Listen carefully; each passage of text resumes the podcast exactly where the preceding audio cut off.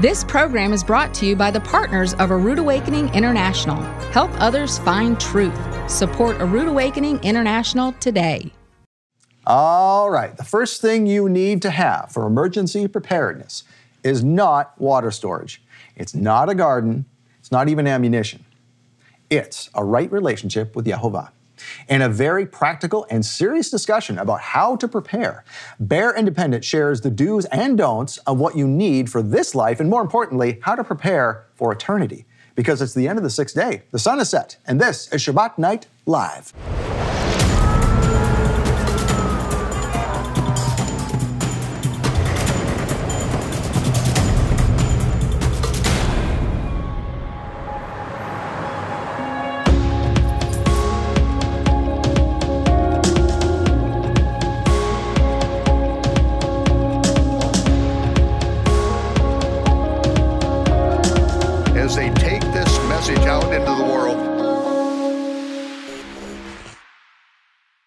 Well, Shabbat Shalom, eh, homies, Torah fans. Welcome to Shabbat Night Live with Michael Rood. Tonight we are continuing our very informative series with Bear Independent called Grin and Bear It. You're going to want to have two things on hand for this the remote control and your phone. Why? Because we're going to have a lot of tips of what to do and where to get things in case of an emergency. So, you're going to want to pause the teaching, take a photo, a screenshot, whatever with your phone, with your computer to remember what you saw and go get this stuff after Shabbat. So, get ready. Also, tonight we are now into the second Shabbat of the 12th month on the astronomically and agriculturally corrected biblical Hebrew calendar, which we are going to take a look at with my co host, Angie Clark. Shabbat Shalom. Shabbat Shalom, how are you? Good. Thank you for having me. We're so cordial with each other. Shabbat Shalom. Well, I was going to give you a fist bump. Oh well, like, we can eh, do that well, too. now this month, uh, we uh, so Purim. Uh, is is upon us here. So uh, Purim is this weekend. Mm-hmm. Uh, it's the story of Esther uh, that a lot of people know. So Esther, uh, and also it's the resurrection of Lazarus, Right. better known as uh, Eleazar. Which uh, just before the cameras came on, we kind of like, oh yeah, I forgot his name was Eleazar. Yeah. So we find that in uh, the chronological gospels, which, by the way, you can get a free one of these that Angie's going to tell you about in a second.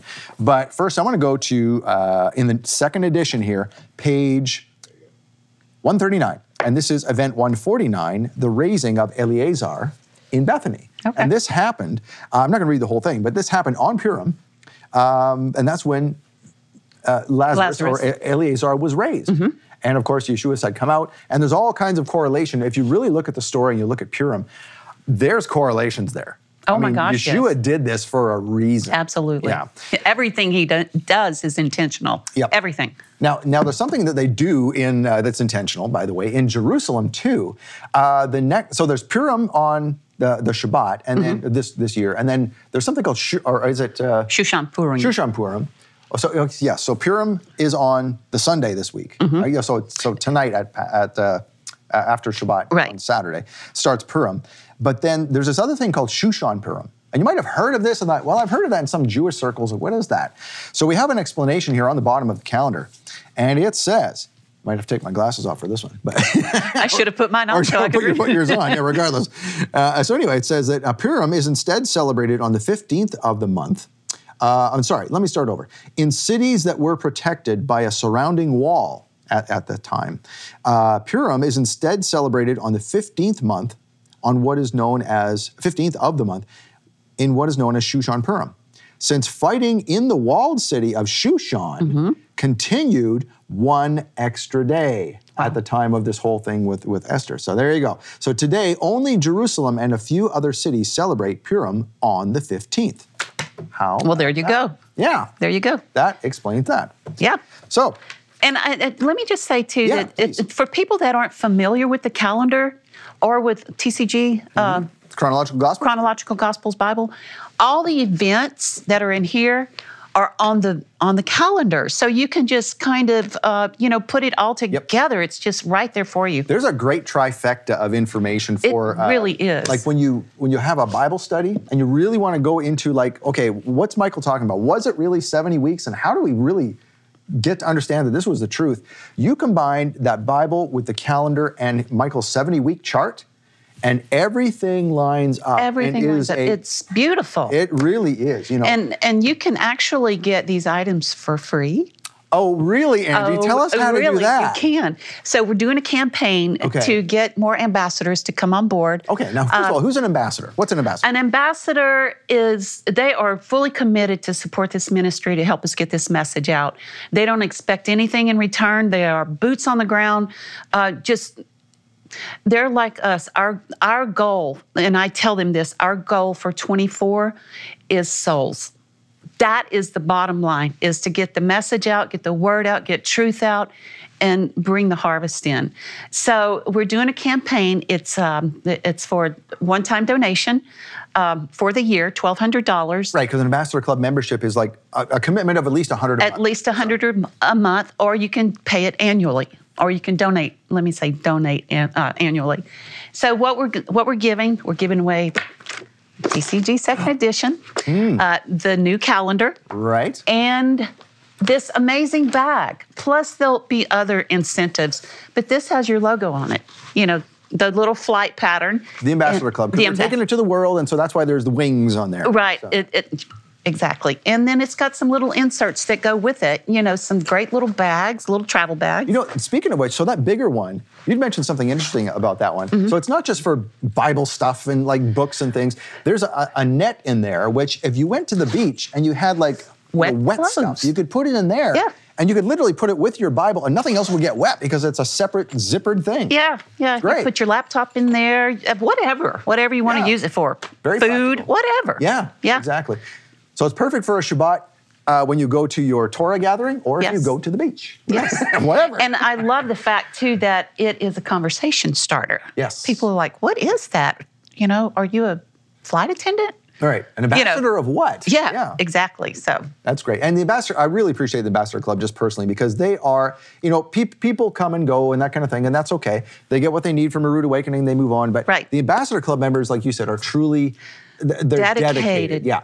Exactly. I mean, there there's people that's been with Michael since you know way before this even started. Yep. So yeah, they're very committed, very committed to this ministry. And really, they are this ministry's safety net. Yes. We don't have a safety net of some, you know, corporation out there the waiting in the wings in case things go wrong and they're going to donate a million dollars. That is That's the that truth. doesn't exist. There's not it's not out there. that is the truth. It, this is only supported by those who appreciate Michael's teachings and those uh, folks that we bring up on the stage here. So that's why we try to be real careful about who we bring up here. I think Bear is an excellent uh, representative. You know, he's he's rough around the edges, but listen I to the guy. I love that. I love that. Yeah, but listen to the guy. He's he knows his Torah. Yes, he does. He's yes, a- he does. I'm excited about this series. Yeah. I think it's a good follow up from where Jake Yep. uh, taught to, and then going to Bear. And we've had that one uh, Revelation preparation series we did about a year ago or so. This builds on that. Bear was not a part of that, and we've been uh, since introduced to Bear, and he is the king of preparedness. I tell you what. Yes. And he's he is a 100% sold out Torah believer as well uh, in Yeshua. yes. So- yes, very interesting. Very in, and with some great insight. Yeah, he's a perfect guy to have on this, Yeah. this kind of thing. And in fact, we want you to see a little bit of that before we start. So here is a little bit of what you're going to see from Bear Independent tonight. Uh, there's a there's a Christian belief, uh, a pushback, an argument of, in a nutshell, Jesus will take care of me. My God would never do that to me. That really frustrates me because if you've read the Bible, the Father does not keep his people from disaster; He stewards them through it. Very big difference. All right, there you have it. Trauma, tactics, and Torah. Bear, Bear Independent shares the do's and don'ts. The triple what- Ts. The triple T's of what you need for this life, and more importantly, what you need for the next life, for eternity. And right now, it's time to prepare for the Kiddush. So get your bread and wine, and we'll meet you back here with Michael. Two minutes.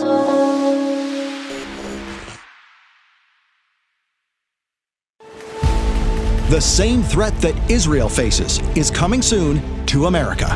In a hard hitting message that got him banned from Christian television, Avi Lipkin delivers the truth about what's going on. The information has to be gotten out to all of you in America because uh, you, you just don't get the information in your media. I think your media people in the States don't even know these things. Only select, uh, you know, media people like you know, and Michael Rood know these things. Israel from the Inside with Avi Lipkin explains Israel's war with its neighbors, civil war brewing within its own borders, new threats of terror tunnels under Jewish towns, and political backstabbing inside the Knesset. This teaching is not available anywhere online, but we'll give it to you as our thanks for supporting A Rood Awakening International. When you donate $50 as a love gift to this ministry in February, we'll give you Israel from the Inside with Avi Lipkin on DVD or Blu ray. Donate $100 and we'll give you Israel from the Inside. Plus, a decorative blue and gold mezuzah made of pewter featuring an image of the menorah.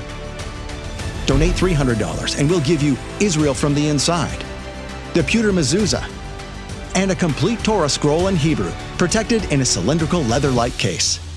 These gifts are a limited time offer from Michael Rood to thank you for your support.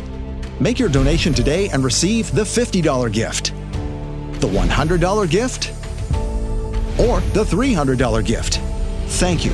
Your donations ensure that urgent teachings like Israel from the Inside with Avi Lipkin keep coming from A Rood Awakening International.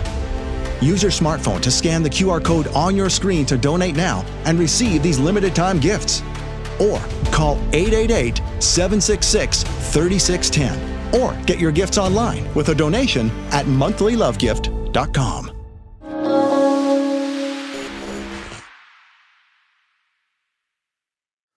When Yeshua fed the 5,000 with leavened barley loaves in the Galilee, the Pharisees came down on him because they accused him that he and his disciples did not wash their hands before they ate bread. They did not wash their hands with a negelvesser and say this prayer Blessed are you, O Lord our God, King of the universe, who sanctified us by your commandments, commanding us concerning the washing of hands. Why didn't Yeshua do that? Why didn't his disciples follow that? Because it is takanot. It is a law which they invented, and Moses said no one is ever allowed to add to or subtract from.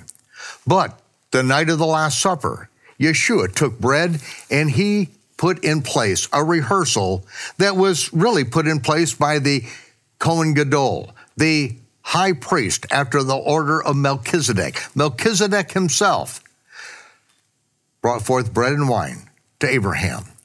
And Yeshua interpreted that very thing.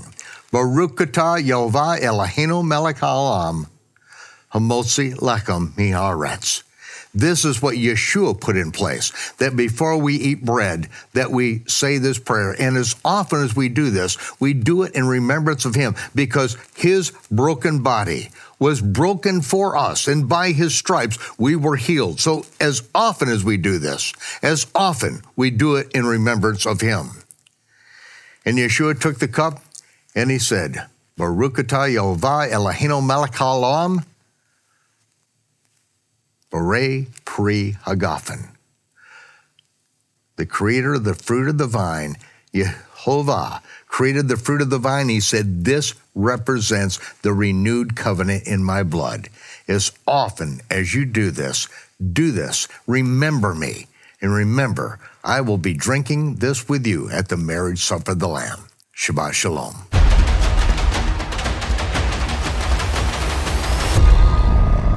Well, last week we learned that maybe ammo wasn't the first thing you needed to be prepared.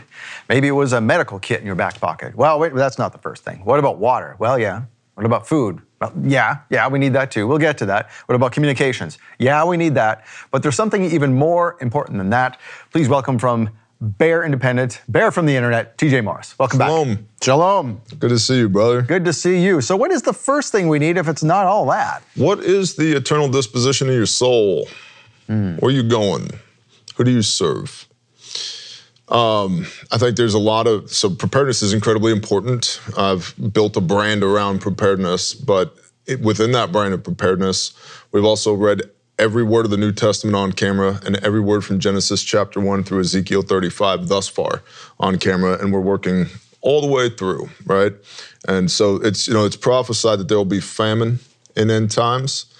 Yeah, there will there will also be a famine of the word. Mm. Right? So, do you have the word? Do you have the word made flesh? Are you covered by the blood of the Son? Has there been atonement that's been made for your sins and your lawlessness so that you can enter back into the household of the Most High Yah? Are you conducting yourself as a man of Elohim or a woman of Elohim, or are you a heathen? Right? So, getting that stuff squared away first, good to go. Because now, working definition of preparedness, perpetuating normalcy for the people that we love now that I've dealt with the spiritual plane, I can focus on the physical plane, right? And I'm in union with Yah's will, being guided by the Ruach HaKodesh rather than just wandering in the wilderness over here by myself. Does that make sense? It does, yeah. So, um, you know, we talk a lot about preparedness at the channel, Bear Independent, and a lot of people. Uh, there's a there's a Christian belief, uh, a pushback, an argument of, in a nutshell, Jesus will take care of me. My God would never do that to me. That really frustrates me because if you've read the Bible, the Father does not keep his people from disaster, he stewards them through it. Very big difference, right? There's how many times you got to read through here and see the destruction of Jerusalem, right? And um, I mean, even the wicked and adulterous generation that wandered the Sinai Peninsula for 40 years so they could die off, he still gave them bread. Mm-hmm right? Yep. It's like, I'm really pissed at you guys. Also, here's bread, you know? And so, from a, a biblical standpoint, um, the Father doesn't, you know, rapture theory and all this and avoidance and replacement theology, put all that over here. A, a prudent man foresees evil and hides himself, right? We talked about that previously if I can tell, the word, you know, the word famine is used in the Bible 87 times. Probably, the Father probably wants us to key in on, hey, this can be a thing, right? Messiah prophesies in, Matthew chapter 24. Famine is one of the things. There'll be wars and rumors of wars and famine and plague and disease and earthquakes in diverse places, and then they shall deliver you up and kill you, right? And these are the beginning of the birth pains. Now, we're just getting started when all this stuff happens. So we need food storage. We need water storage. Um, a lot of people tend to focus on firearms from a preparedness standpoint. It, it's um, to most people, it's a logical starting point because firearms solve immediate problems immediately. I would much prefer you're so well prepared that you never have to fire a shot. Because hmm. if we get into it, if your strategy is I'm going to get into and win as many gunfights as possible in SHTF or end times, you're going to lose. The best units on planet Earth have a rate of attrition. And newsflash, we're not soldiers. Neither are the people you're doing life with. Your congregation, not soldiers. I'm not trading my brother's life for this mission to be successfully completed. And so there's a lot of there's a lot of application of military concepts to preparedness that doesn't work because we're not the military. we're not soldiers. You don't have Uncle Sam's supply chain and logistics. We got to buy our stuff. Nobody's buying it for us, right? So rather than getting into as many gunfights as we can, that you should have the ability to defend yourself. And I would go as far as to say, to preemptively defend yourself. For example, what we're seeing happening in Israel. Um, but it's not the be all end all. You should have firearms, you should have ammunition, you should have magazines, you should train with them, you should know how to use them, and not just standing still on a flat range statically, but shoot, move, communicate, sustain. The most important of which is move. Don't stand here and shoot because it's just a matter of time before all those bullets that you're sending that way cause bullets to come back this way. Right. So get off the X, as you said. That's exactly right. Get off the X, which goes into medical. A lot of people don't prep medical um, because they don't know about it or they they're they don't know enough about it to be comfortable with it. There's not a lot of resources where you can go and get tactical medical training. Um, but if you stocked 10,000 rounds of 5.56 and you expect to shoot 10,000 rounds of 5.56, how many rounds do you think are coming back at you? And what's the, the rate of incidence that one of those rounds finds this flesh that we have? Right, because if you're going to get ambushed at your house or your farm, mm-hmm. there's going to be more than one guy. Mm-hmm. And you're one guy, but they've got five guys. Mm-hmm. And if I shoot you in the femur and I hit your femoral artery, you've got about 90 seconds before you bleed out. about 90 seconds. And there's lots of different ways that we can deal with that. Uh, the first is a committee on TCCC recommended windlass tourniquet. I'll unpack that for you. A tourniquet is the, well, I've got one, right? Picture says a thousand words. Do you mind? Go ahead, Okay. please. That's great you have one. I didn't know you Of course did. I, bro. Of course I have one. This is a soft tee from TacMed. Um, we sell this and one other type of tourniquet at refugemedical.com.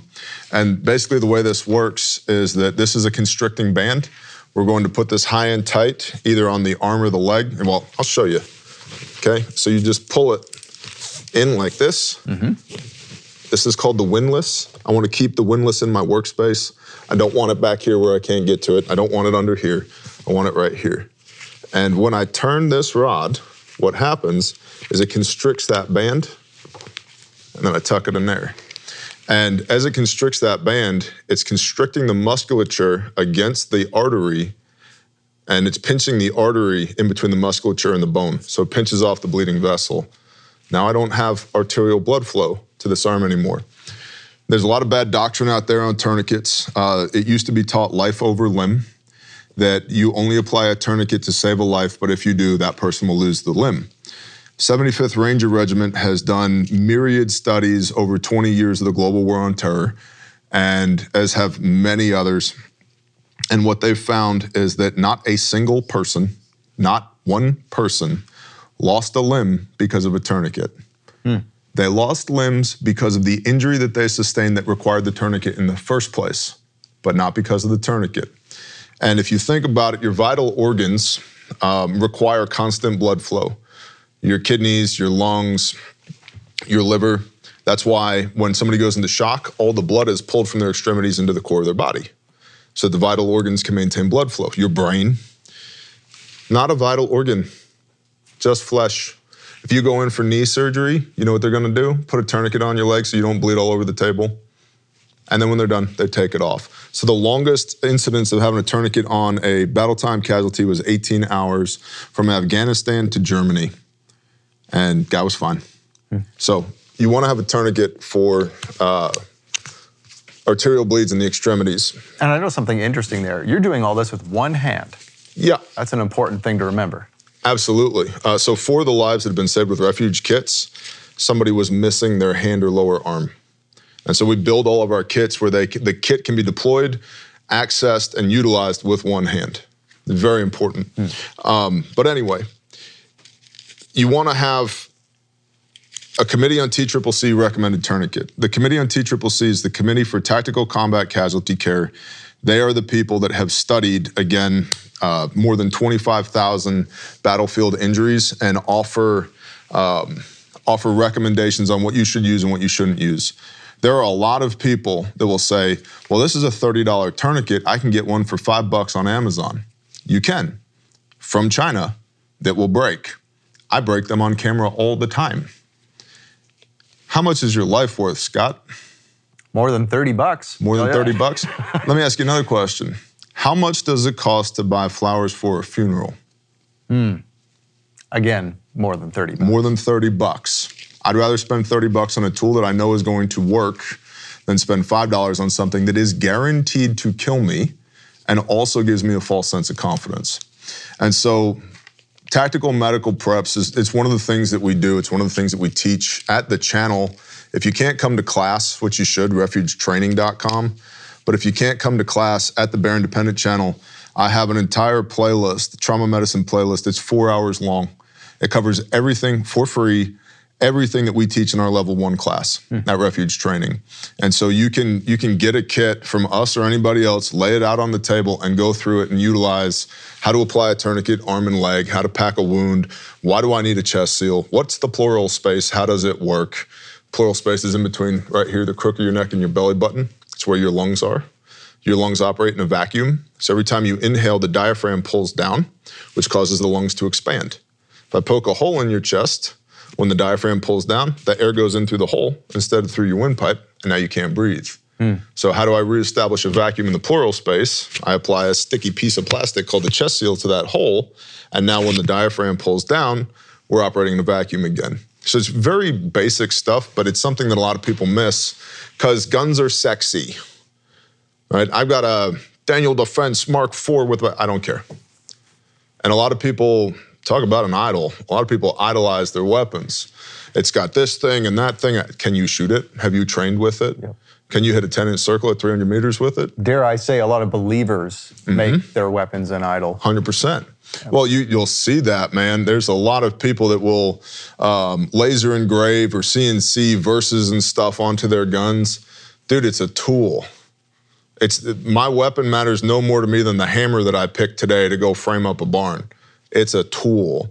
And I think that people should be students of weapons craft, not idolize the weapons that they have. I should be able to set an AK or a pump shotgun or an FN FAL or a AR-15 or a Glock or a Smith & Wesson revolver, anything in front of you, and you're like, yep, got it.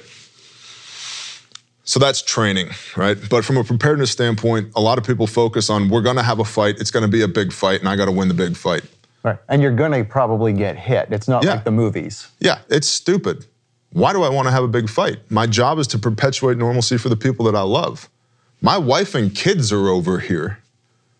I don't know if you know this, but modern American houses don't stop bullets at all. 556 62 grain will zip right through the one side of your house and out the other and just keep going. This is not the place to have a fight. I don't want to have a fight at all.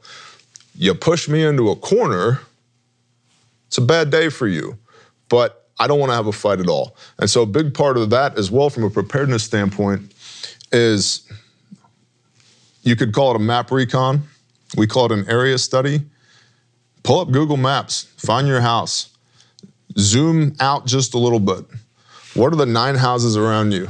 Who are they? What do they do? The internet's crazy. What people can do with OSINT tools, open source intelligence tools today. Um, do you know those nine people in your neighborhood that live around you? The answer for most people is no. But it'd be really good to know those nine people. Because whether you like it or not, if things go sideways, that's your team. If you don't already have a team, if you're not part of a fellowship or a congregation or an assembly, that's your team. Uh, and then zoom out, zoom out, zoom out. And most people tend to go too big. They're, they're, well, over here in Cincinnati, there's an ammo depot. I don't care. I'm not anywhere near Cincinnati, right? So having a map recon and then looking at what are the most likely things that are going to affect me, most likely. It's not the zombies, the zombie hordes. Where are they? I haven't seen zombies yet. The whole internet has talked about when SHTF happens, the zombie horde. Where are they? Haven't seen them. It's not the Hamas sleeper cells, being perfectly honest.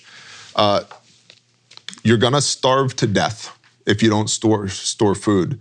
And we can read in the Word in end times, they're not gonna let us buy food unless we take a certain mark. Which again, if you take preparedness to its uh, down a long enough timeline, you end up on a farm or a homestead. Oh, did you see they put mRNA vaccinations in the meat? Not in my cattle, they didn't. Not in my sheep, they didn't. Definitely not in my turkeys. They're ornery. You can't even get near them, right?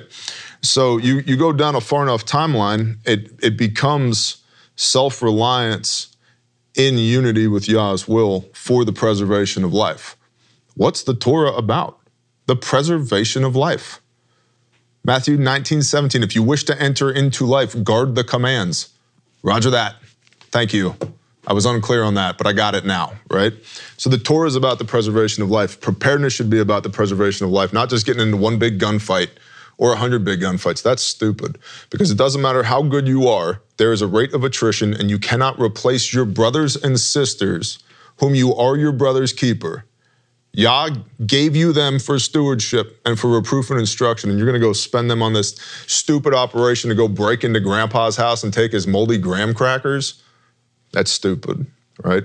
So, firearms, food, medical. Sorry, I'm dominating the No, that's okay. Go Well, I ahead, was- brother. I was going to say, but it's just like Yeshua, where Yeshua didn't go out looking for fights. If people surrounded him, we have proof in the Word that he backed out and disappeared. Mm-hmm. Why? Because he had um, his mission wasn't complete yet. Mm-hmm. Just like you were saying, your mission is to protect your family, not to go out guns blazing. Yep. You're dead on the floor. Now your kids and your wife are taken hostage, or Mm-hmm. God forbid what else. Yep. It's that's you know you play stupid games, you win stupid prizes. But I think a lot of people, especially in the preparedness space, there's not a there's not a myriad of good sources of information on how, as a believer, as a follower of Messiah, and a keeper of the commands. You know, Revelation 14, 12, here is the endurance of the saints, those that have a testimony of Yeshua HaMashiach and keep the commands. Cool. I think they're talking about us. Mm-hmm. We're supposed to endure. What should we do? Have a testimony of Yeshua, and not just with your mouth, not the Greek logos assent, I believe. No, you are what you do. James, show you my belief by my works and keep the commands. Which commands? Matthew 19, 17. If you wish to enter into life, guard the commands, right? And okay, but how do we prepare? Biblically, how do we prepare?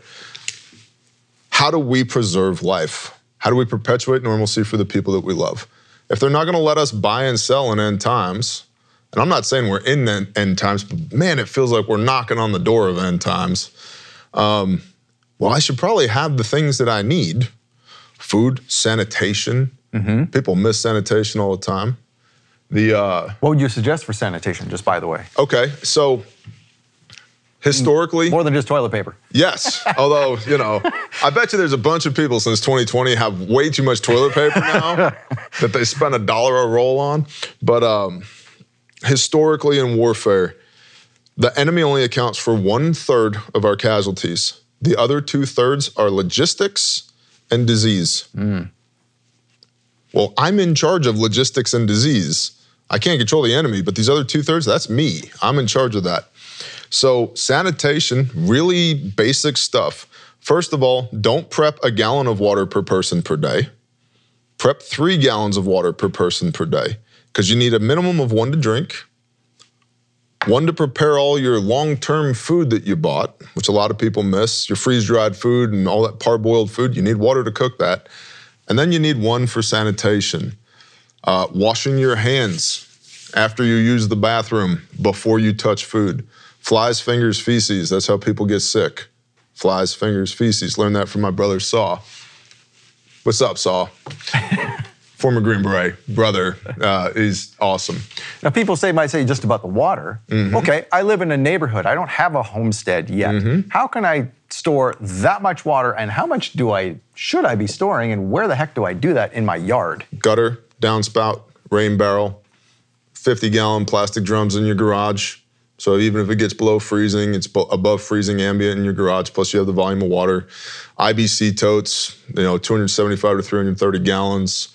Um, it- it's totally doable. And, I- then, you, and then you need to have a, uh, something to to uh, uh, make that water drinkable, make it potable. Yep. Uh, Berkey filter, um, Aquatabs, uh, Sawyer mini water filtration. There's a lot of options out there.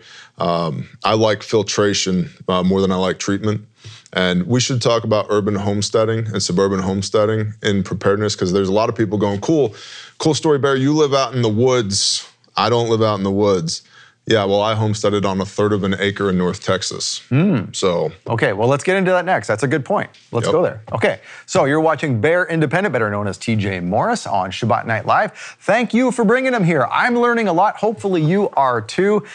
Thanks. You did it with your donations.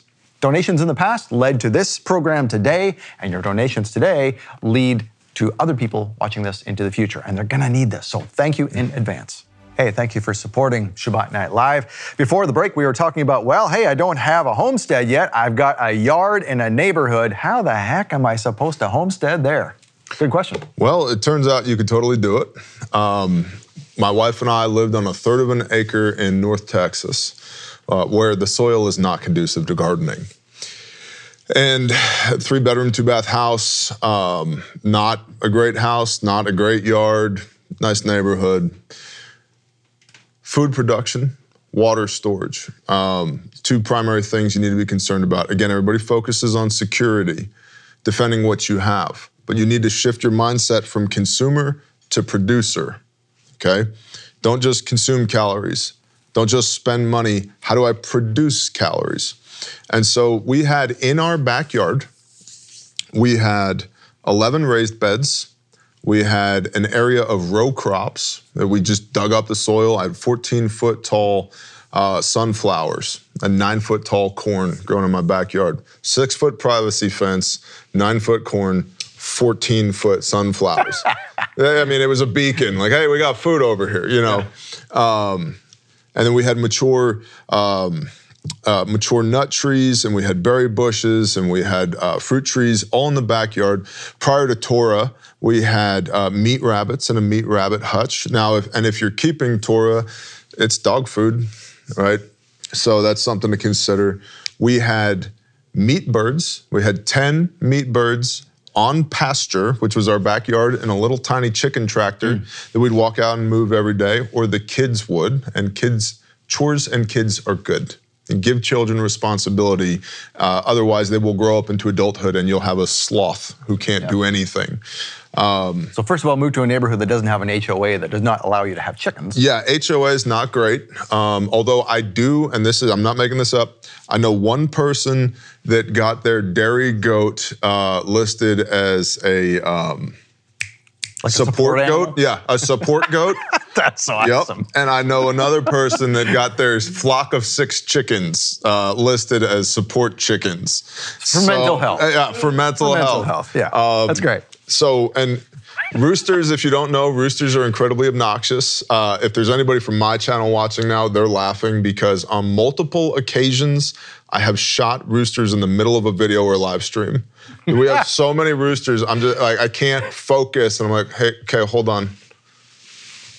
All right. So anyway, what I was trying to say was, dude, on Pesach, I'm reading Matthew chapter five, and I'm trying to record Matthew chapter five, right? And Pesach's coming up, and this one guinea hen. We had a guinea hen, one left, and it comes running from 150 yards away. Have you ever seen a guinea hen? Yes. Oh, dude, they're the worst. They're delicious, but they're so annoying. Comes running up, and it stands on a hay bale right where Dudley's at, 10 yards away. And I'm like, okay, hold on. 45 hollow point, boom. And it goes and just falls over, reholster. And I'm thinking this is gonna ruin Matthew chapter 5, right? And of course, we're getting into Matthew 5 17. I come not to destroy the Torah or the prophets, but to complete, pleroo, embody, for truly, truly I say unto you, until heaven and earth passes away, which are still here, by the way, not one word shall fall from the Torah till all be done. Well, because I shot that stupid guinea hen in the middle of the video, it got like 10 times the views that it would have normally gotten. So, like, y'all used this annoying guinea hen to, to help spread the word, right? Uh, in spite of how broken I am that I shoot animals on camera. so, don't get a rooster, right? Unless you live out in the country. They're very annoying. Uh, but you can absolutely get laying hens, you can get meat birds, you can produce food in your backyard. And in North Texas, we were producing 40% of our household food part time. We spent a half an hour per day and two hours on Sunday tending the garden, working the animals, all of that. We had rainwater catchment coming off the backside of the house, uh, piped into 55 gallon food grade drums. Uh, we had firewood in the backyard, so we had a way to heat, a way to cook, we had food to eat, uh, and this is just part time in the suburbs. It will require a mental shift for you, like I said, from consumer to producer. But it's so good for your children to see hey, this is where food comes from. This is what a potato looks like. It doesn't have to be, you know, cut into fries inside of a red cardboard thing. Like this is a potato. This is meat. And for them to see when we process meat, the finality of that, when I take a knife and I draw it across this thing's neck, it doesn't scream. It doesn't talk back to you like in a Disney movie. It doesn't any of that. It's just, and when you process kosher, process Leviticus 11, it immediately loses blood pressure to its brain. It blacks out immediately, and then the heart pushes all of the blood out of the body. Cool. And so it's clean meat that's prepared cleanly with no mRNA vaccines or 40 chlorine baths or anything. It's just meat. And as your children see that and they start to realize, A, something had to die so you could live. What an interesting concept biblically. Something had to die so you could live. But also, this is really good for you. This is real food. The nutrient density in this food far exceeds anything I can go to the store and buy. And so you can do that on a third of an acre or less. I know many people that are doing it on 0.18 acres, you know, 0.2 acres all around the country. The people, we call them the Bear Nation. at our channel who write in are saying, hey, Bear, we, we did it. We're doing it. Producing up to 50% of their food part-time on their suburban homesteads. And so it's really, it's a, it's a mindset shift more than it is. You're gonna spend, it, you're not saving money when you're doing this, by the way, but you're deferring costs. Instead of spending it at the grocery store or Walmart or wherever you're shopping, you're now spending it on soil for your raised beds, on your laying hens. And but in return, okay, when I harvest these peppers, I core it and I've got these seeds and I seed save these peppers. If I do my job right, I never never have to buy pepper seeds again. And after three or four generations, I have a pepper that is perfectly in tune with its environment our days of sunshine, the amount of rainfall that we get, the humidity, the soil mycorrhizae, the minerals that are in here. Like this pepper knows now, right? These egg. Remember when eggs were like ten bucks a dozen? I have more eggs than I can handle. we give eggs away because my wife has like forty chickens. Mm. So it can be done. And so it's it's not about saving money because you're going to invest in this infrastructure, but once you do, you're getting this rich, nutrient dense food that's much closer to the way Yah intended it to be than what these handful of megacorps have made food to be now. And it's resilient. If they don't let you buy and sell, cool, there's, there's food in my backyard. And then you learn how to pressure can and water bath can and dehydrate and maybe freeze dry, and you're taking the excess. You could set that aside to forsake not the widow and the orphan. You see somebody in distress, there's a donkey in a ditch, I can help you. We've given away more food than I can count hmm. because of the abundance of the blessing. It's almost like Yah meant it when he told Isaac, like, hey man, I will bless your seed tenfold, thirtyfold, a hundredfold. It's like, what are you what do you do with all this food? Know, we have days where it's like, if I eat one more cucumber, I'm gonna jump off of a tall building. Because we've got 87 pounds of cucumbers, you know? And so it, it can be done. It's just a it's a mindset shift. And we need to take preparedness out of out of the uh, the column of it's a defensive strategy for when the zombie apocalypse happens and move it into an offensive strategy for the preservation of life. So, yes, get your buckets of freeze dried food and all that kind of stuff. But at a mm-hmm. certain point, stop. Mm-hmm. Now invest in how to grow more and, like you said, produce more mm-hmm. on your land. So it's not just saving. Well, it's the same strategy with uh, saving for retirement. Have income producing assets. Yep. That's your primary, and the savings is the backup. Yep. Right?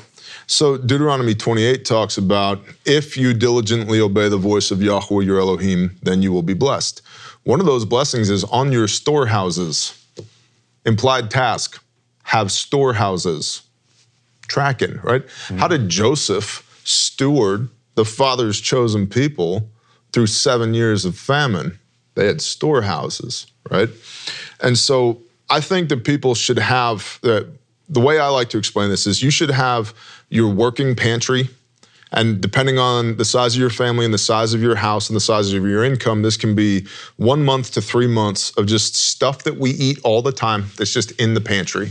And you never have to worry about it going bad because we're constantly rotating through it. Then you should have a long term food storage of stuff that's shelf stable, which generally, if it comes out of a grocery store, if it's in a box, in a jar, or in a can, it'll last a year. It may last longer than that, but it'll last at least a year. And you should have about a year's worth of stuff for that if you can. And then the four kinds corn, rice, wheat, and beans. We put these in mylar bags with oxygen absorbers. We put them in buckets. We bang a lid on with an O ring. They will last literally forever. They are still finding grain from Joseph in the pyramids, wheat, and it's good to go.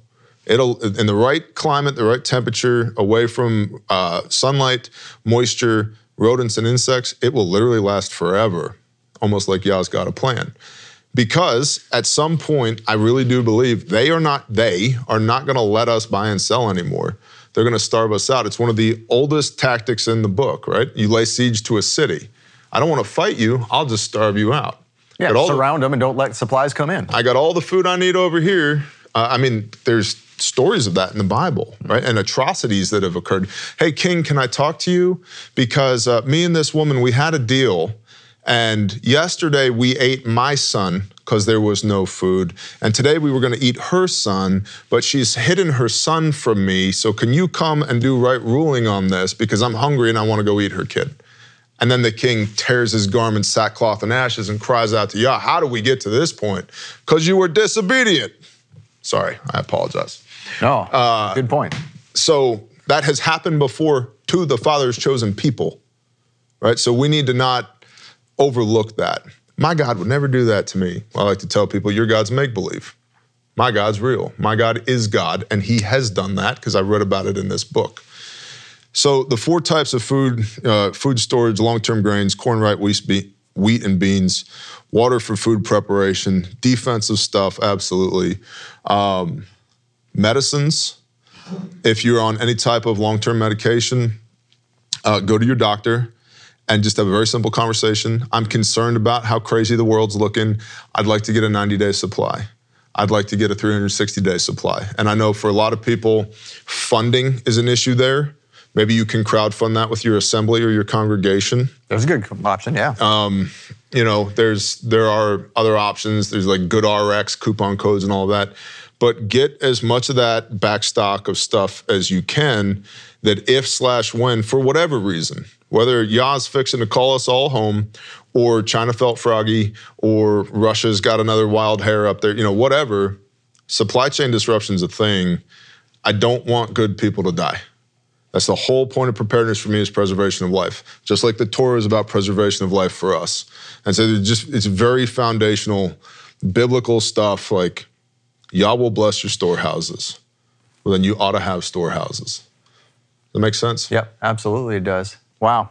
So now there's a few things that we need to uh, remember here. Is uh, com, com, uh, comms mm-hmm. or commo, as you like mm-hmm. to call it.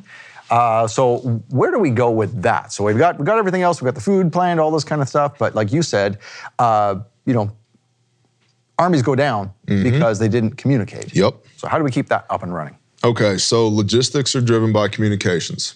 So commo is vitally important.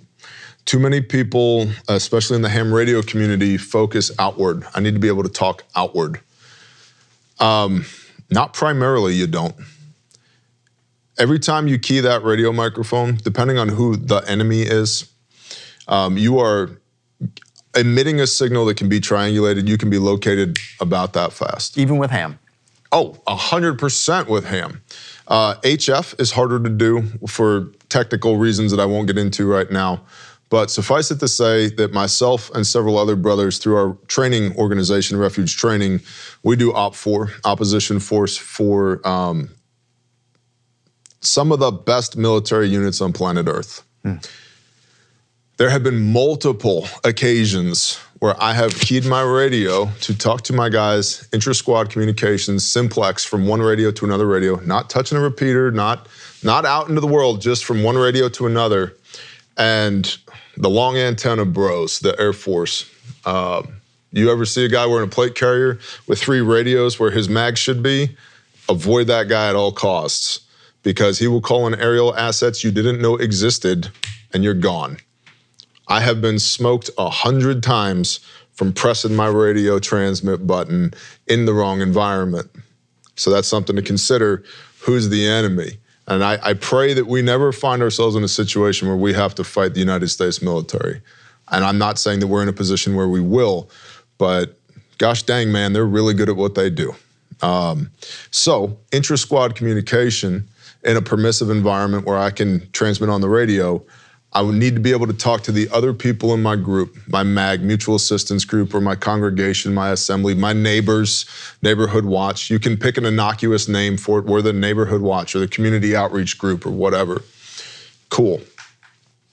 If I need you to take this truck and go over here, but I can't see you, how do I communicate with you? I can key this microphone, key this radio, and say, "Hey, Scott, what's up, man? Uh, come get with me." But I probably don't want to use your name. That's a thing. Um, very secure. I can send a runner. Little kids are great for this. Here's a little slip of paper, or go tell Brother Scott to come see me. All right, they're really good for that, uh, and that maintains a lot of operational security as well. Because every time you key that radio, people can listen. I, I don't care how good your radio is Now, flip side of that is you should have radios. Um, the Baofengs are wildly popular. They shouldn't be because they're Chinese garbage. They fall apart. Um, we use, uh, for simplex, we use the Yaesu FT-65. And it does everything that the Baofeng does, but it's a way more ruggedized, militarized radio. It's just 10 times stronger than the Baofeng is. So people say Yaesu. How do you spell that? Y A E S U. Thank you. Okay. You're welcome. Um, so it's a good radio. It works for simplex. And that's for intra squad communications. We want to be able to talk to everybody within a few miles of here. You can also use Commo to passively passively monitor what's happening out there in the world, whether it's uh, ham repeaters, weather stations, uh, local law enforcement. In a lot of jurisdictions, um, law enforcement is not running Motorola VTAC radios because they're very expensive. So as you get further out into the uh, less populated areas, more and more likely that law enforcement, EMS, and fire are going to be running uh, open UHF or VHF radios. You can hear them. Very useful, especially in an emergency situation, to know what the county sheriffs are dealing with, or what EMS is dealing with, or what search and rescue is dealing with. You can key all that in, and I'm not the commo expert. I have people for that, but you can key all that into your radio and just flip to the search and rescue frequency and hear what those guys are doing over there. Or I really like monitoring the sheriffs because in a rural area, they are who is interfacing with all these people. So what if they have a really busy day? That's an indicator. Uh, but commo is important. It's important so that we can um, facilitate logistics, and logistics wins wars. That's how I make sure you have the food, water, ammunition, shelter, medicine that you need to have so that you can stay in the fight. And what is the fight? Perpetuating normalcy for the people that we love. And so, uh, and I'll also say this because a lot of people, when it comes to commo, focus on equipment, and they shouldn't. I think people need to focus on being able to have an actual conversation with one another before we introduce failure points of equipment. A lot of people are incapable of talking to one another, and we are given to each other as a body, as an assembly for reproof and instruction. And if you don't love me enough, and if your balls aren't big enough to come and talk to me now face to face, I don't care what kind of radio you have. It doesn't matter.